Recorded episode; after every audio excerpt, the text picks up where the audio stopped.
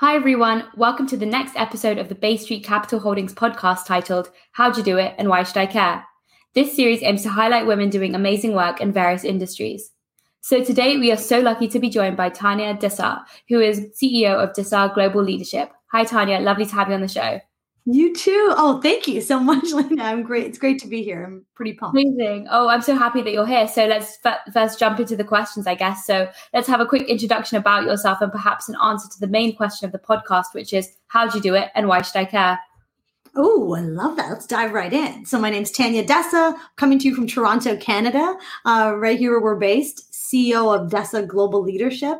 And who I am, oh, I, many different roles and titles and parts of my identity. Um, C E O, woman of color, um, keynote speaker, all of those things. Um, but really, why should you care? Let me link to my life purpose, my mission, which is I'm on a mission to inspire women and underrepresented minorities to find that voice and visibility in corporate environments so that at the end of the day, they're coming to work feeling fired up, engaged, and connected, and they're getting promoted. We want to see more diversity at executive levels in corporate America, in corporate environments across the globe. Um, so linking into why you should care is whether you are a family member uh, of somebody, you know, you have a daughter or a sister or uh, a mother or um, a person of color is in your life. You know, we should all care about how we're all showing up at work. And we all have a role to play when it comes to diversity, equity, and inclusion, whether you're part of an underrepresented minority group or you're an ally. We all have a role to play. Um, and Linking into my personal story, there was many years where I was in a corporate environment where I felt invisible. I felt like I wanted to make an impact and I was not seen and heard. And it felt lonely for a lot of years. It felt really soul-sucking. Mm.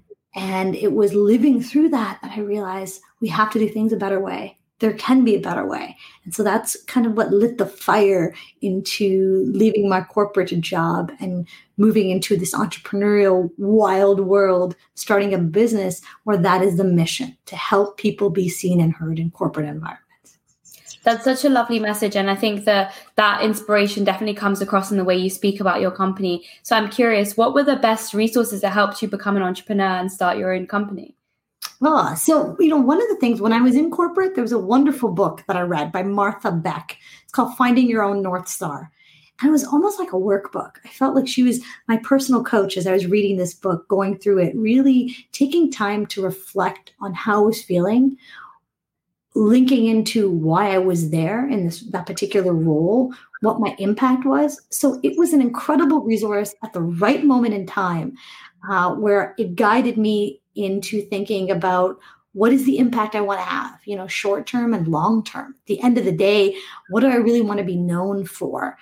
Um, and I found going through that self-discovery process through the tools and the advice of you know, Martha Beck really helped me put a leadership stake in the sand and pivot from leaving a corporate environment to taking on risk and believing in myself that I could do it. And, and also understanding that entrepreneurship is kind of a series of experiments, right? Mm-hmm. You have to be willing to dive in, to try something new, to risk failure, to realize that failure can propel you and leapfrog you to where you want to go next. Um, It's like a, a highs and lows. It's a huge roller coaster. But if you're up for that and that excites you, then it's definitely a playground to play in.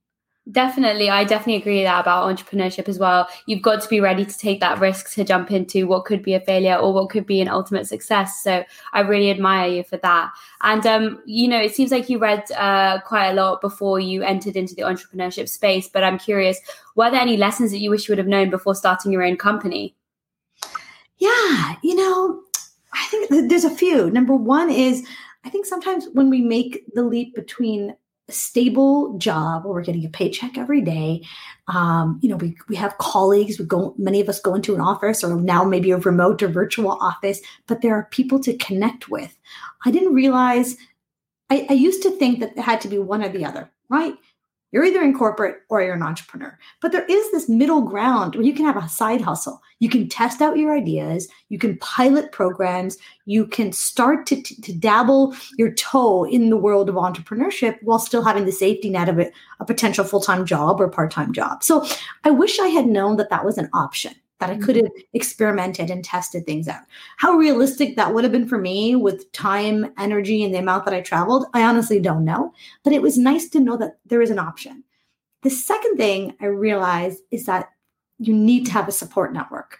You know, when you're making a shift, and I and I think this is in the entrepreneurial world, but in any career, you know, whether you're brand new and early in your career journey, or your middle management going into executive leadership positions in, in the corporate world, we need to have peeps in our corner. We need to have cheerleaders and advocates and mentors and sponsors. We need to have a support network. And there's huge value in creating that for yourself. And I think there's, I like to think of it as my board of, my personal board of directors, right?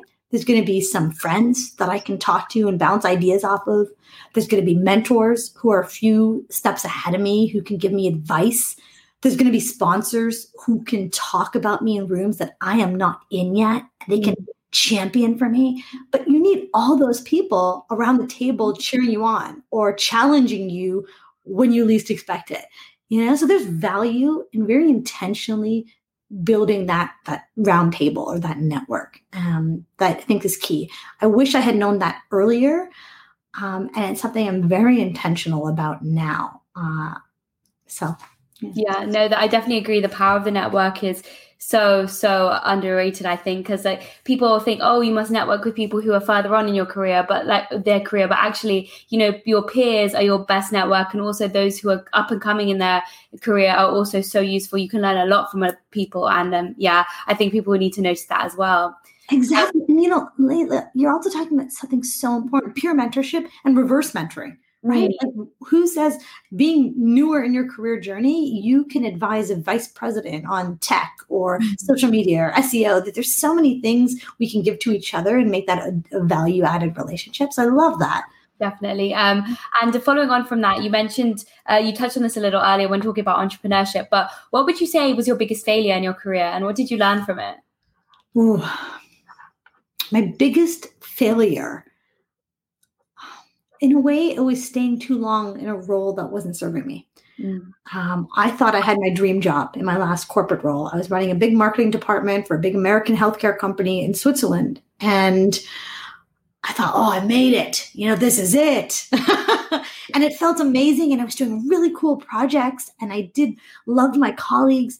Um, but slowly, I started to look around. And I realized that in many rooms, I was the youngest. I was the only female on the management team. I was the only visible minority. And I was the only North American on this really pan-European team. Mm. I felt lonely. Um, and I realized like it, start, it was starting to weigh on me and feel so heavy day after day after day. And I probably stayed longer than I should have. It took a toll on my health. It took a toll on the relationships in my life. And I wish I had had the courage to make a move sooner. Mm. But I think we always learn something from those experiences. Like failure is just an opportunity to learn. Uh, and, you know, you, you it's a great story under my belt. And it always reminds me to be aware and to have these check-ins with myself on how am I doing? How am I feeling about this? Whether that's working on new projects or specific team members, or even in client relationships now. You know, I, I try to check in with myself more often so that I can avoid that mistake again of staying too long and not being courageous enough to make the move. Mm. Definitely. And um, I'm glad you kind of made that move and you realized you came to your own realization about you were uncomfortable and you're unhappy in that role, because I feel like that's more powerful than somebody telling you. Yeah. Yeah. Sometimes we don't receive that feedback, or, you know, we get defensive, or we don't really, if we're not ready to hear it, It'll, it'll just wash off. Um, so I think there's something about you have to be ready to receive that feedback and be ready to take the leap of faith, whatever it may be. It's scary. I would agree. It's scary, yeah. Um, and you've been dropping some really great pieces of advice throughout the conversation, but what advice would you give somebody who was wanting to pursue a career similar to yours? Yeah. So we're in the professional development and leadership training space. And I feel I meet a lot of fantastic coaches who want to do amazing work, who want to help people change their life, who want to help people to make courageous steps in their career or, or you know, in their life. Um, the advice that I would offer is don't try to be everything to everyone. I think so often, and maybe this is an entrepreneur thing. Um, actually, it also it's a human thing. I think that there are probably so many times in life, whether that's in a relationship, whether that's in a in a job, or as an entrepreneur and starting off, where we try to be everything to everyone. There's no boundaries. We say yes to everything, and we lose a little piece of who we are somewhere along the way. We overextend ourselves, you know, especially in a remote workplace or in a, this a COVID world where so many different roles are blending into one. You could be a chef, a teacher, a mom, you know, a friend, a neighbor, all these different roles that you're playing simultaneously. So we need to have boundaries. We need to really prioritize and focus uh, on what's most important in the entrepreneurial side or in business. That means finding your niche. Mm. Decide who you want to work with, what is the impact you want to make. And the best thing I ever did was, we ever did was niche. You know, we're really leadership training through the lens of diversity, equity, and inclusion. That's what we are known for. That is our area of specialization. And it has helped us grow our business and our impact in a really powerful way. So I think don't try to be everything to everyone. Focus. That's the key. Definitely. And um, finally, about your career, I feel like there's a lot of misconceptions about entrepreneurship and also the leadership industry. I'm curious, what is one myth about your career or profession that you would like to debunk right here, right now? Ooh, a myth. Mm, that it always has to be one-to-one. I feel like, um, or or that there's there's wherever you've whatever wherever you've come from is value added. I think so often people think, oh, I, well, I haven't had a background in H R. How can I possibly work with people and grow and develop? You know, maybe I come from a technical background, like engineering, uh, or, you know, somewhere an, an opportunity in STEM. Um, you can pivot. And there is value in owning your career journey, pulling out those lessons learned, um, in bringing who you are into what you do.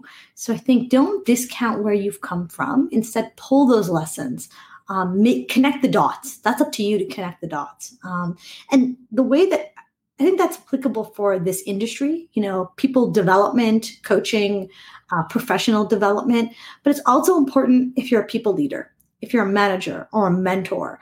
Um, you know, you need to be able to connect the dots from your own life experience. And that goes from outside work too. Who have you been as a person of color, as a person growing up in a specific socioeconomic um, neighborhood? You know, if you've traveled outside of the U S or, you know, you're an expat and you're maybe you're working in your third language, bring more of who you are into work every day. Mm. Share those stories in projects, and it may help you better connect with your markets and customers. It may help you better connect with the people that you're wanting to get into your team and attracting top talent in or keeping them there. So I think there's this huge opportunity for us to bring more of who we are outside of work into work in order to create a different vibe and one where we can be all of who you are, we are every day. Yeah, that's amazing. And I love that. Um, I think, yeah, definitely. I feel in corporate America, sometimes you can get lost in like, you know, just doing the work. But now I feel in entrepreneurship, you have more freedom to be yourself and just to bring your own self to work. Yeah. And it takes guts to do that, right? Mm-hmm. Like, let's face it, it takes courage to be all of who you are every day, to put that on a website, to speak mm-hmm. that out loud in your value proposition, to put that on LinkedIn. Mm-hmm. It's takes courage and also a sense of self-awareness. You have to know who you are. You got to do the work to figure that out. exactly, exactly. There's no point if you don't know who you are. Yeah. And it, I think we can do some market research and, you know, get our friends and family and peers to validate some of that. But you got to know who you are and what is the impact you're looking to make in the world, in your team, in the community. And really think into those questions in order to show up with that level of confidence um, on so many different channels. Definitely, definitely. And um, more about you, because you seem like such an interesting person. What have you read or listened to recently that's really inspired you? Oh, so many. So one of my dad's all-time favorite books is this book by Spencer Johnson. It's called Who Moved My Cheese? It's a super short book. It's like a fable of these two mice and these two little mini humans and how this, I won't, no spoiler alerts, but it's a great book. I highly recommend it. And it's about change. It's a really simple fable and reminder that we have to move. When the cheese is no longer there in the maze, you have the choice to sit in the corner and decide and just wait for the opportunities to come to you, or you to take action and go seek out those opportunities and to go with the flow, to go with, to understand that change is inevitable and it's happening. And the action is, and accountability is on you to make that next move. So I loved rereading that story. And I actually found out there's a sequel to it. So I was listening to the audiobook a few weeks, like two weeks ago. It's called Out of the Maze. And that one focuses more on beliefs, right? Beliefs are these stories that we keep telling ourselves, and we hold them so close to ourselves. We think that this is who I am. But if you change the narrative, you change the story that you're telling yourself, that internal monologue, you have the power to change your beliefs. And that can be game-changing. That can be life-changing. Um, so it just was this really cool reminder for me um, that, you know, we have power over our narratives. We have power over what happens next in our lives. And I loved just the cool, how short the book was, number one. And it was a quick read, quick audio guide. Love that.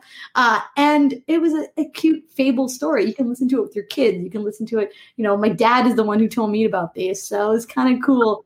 Uh, it's very accessible. Um, the other thing I really am, enjoyed recently uh, uh, was the book um, Think Again by Adam Grant. You know, t- him talking about just experimenting more in life. Right? Like we see life, at, like kind of put that scientist hat on. Everything's experiment. We don't take it so seriously when things go wrong. We can mm-hmm. accept failure and pivot. It was just a hypothesis. So I love that there's this opportunity to not be so attached to our ideas, but instead put it out there and get the information, then decide what to do next. It felt very freeing. Um, and it's given me a new lens on the way that I'm looking at life and relationships and even summer planning, right? In this, where we're where the world is coming out of lockdown and yep. COVID, we have to be creative. We have to be willing to experiment and try new things and see how we feel. It's going to be a whole new world of work and life. So it's all one big experiment. You know, and that really reminded me of that. So it was kind of cool. Well, I love the sort of contrast between the two books, but I'll definitely make sure to check them out. Um, and then sort of following on from that, um, who would you say were three people in your life who have been the most influential to you? Oh, my parents. First of all, my mom and dad are incredible people. They are the most enthusiastic people you'll ever meet. So if you thought I was high energy, oh my goodness, the big eyes, big teeth coming out at you, uh, they are. But what really inspired me um, about what inspires me is that they are immigrants who've come from India and set up a life in Canada. They are entrepreneurs. So when they had a very young family, they took the risk to leave stable corporate jobs and start out on their own. Um, I think that was very ballsy. It was very, um, you know, it took grit. I saw that they had incredible work ethic. They had passion, dedication, commitment, and they were an incredible team. They are an incredible team. So I really um, honor what I've learned, almost uh, what I've absorbed from growing up with them. And they continue to be huge mentors, and they're on my personal board of directors. So they're huge. Oh, the yeah. other thing I'd say is, um, my grandfather had a very big impact on me, and he passed away um, when I was five years old. And so it's almost the legacy of who he was and how he was in the world that I have always heard of um, that made a difference to me. Um, he's very close to my heart. Yeah. And, uh, you know, I think um, if there's ever a chance, you know, sometimes you get asked that question, if you could have dinner with someone dead or alive, who would it be? I would definitely want to have dinner with my grandfather to ask questions and just deepen that relationship. Um, and I'd say the third person is, when I think of epic, like boss babes, I think of Sarah Blakely, the founder of Spanx in Atlanta. She's one of the youngest self-made female billionaires. I love, I follow her on Instagram. I love her stuff on LinkedIn. I just love how she has it all. She has mm-hmm. a family, a, a loving marriage, building, you know, billion dollar company. And it's just these examples that we need in life, that we can have it all. Um, it's where we choose to focus. It's who we, you know, our support network. It's leading the way and not, it not being perfect. Um, not realizing that we need to know it all or have checked these boxes before we go into entrepreneurship or before we start our company. I really take that away from her. So she's a mentor in my life, even though I haven't met her yet, but I'm going to. But she's a huge mentor in my life. Oh, amazing. And that's lovely to hear that you were surrounded by such amazing people who supported you throughout your journey. Yes, uh, thank you. And then finally, to wrap up our conversation, what is one piece of advice that you wish you gave yourself at any point in your life? Oh, at any point in my life. Oh, I probably have a lot of advice for myself. Mm-hmm. um, hmm. Probably something about trust, having faith and not putting so much pressure on myself. I think there were, you know, I look back on life and my journey, there were many times where I invested time and energy into the doing, into leaping into action. And, you know, there's something to be said about hard work, but overdoing it or trying to burn yourself out by the doing, I could probably have chilled a little bit more and remembered that who we're being matters too, how we're showing up every day, who were, you know, taking the lessons, um, trusting and having more faith that who I am matters and is enough at specific moments in my life is probably the advice I would whisper into my ear at certain moments in my life. Amazing. Well, what a lovely note to end on. So thank you so much, Tania, for taking the time to speak with me today. It was truly engaging to have this conversation. Well, thank you, Laila. It was fantastic to to chat with you. I love your energy, and I love that you're having conversations with incredible people all over the world. So thank you for that. Thank you for what you're doing. Thank you so much. All right, then. Bye-bye.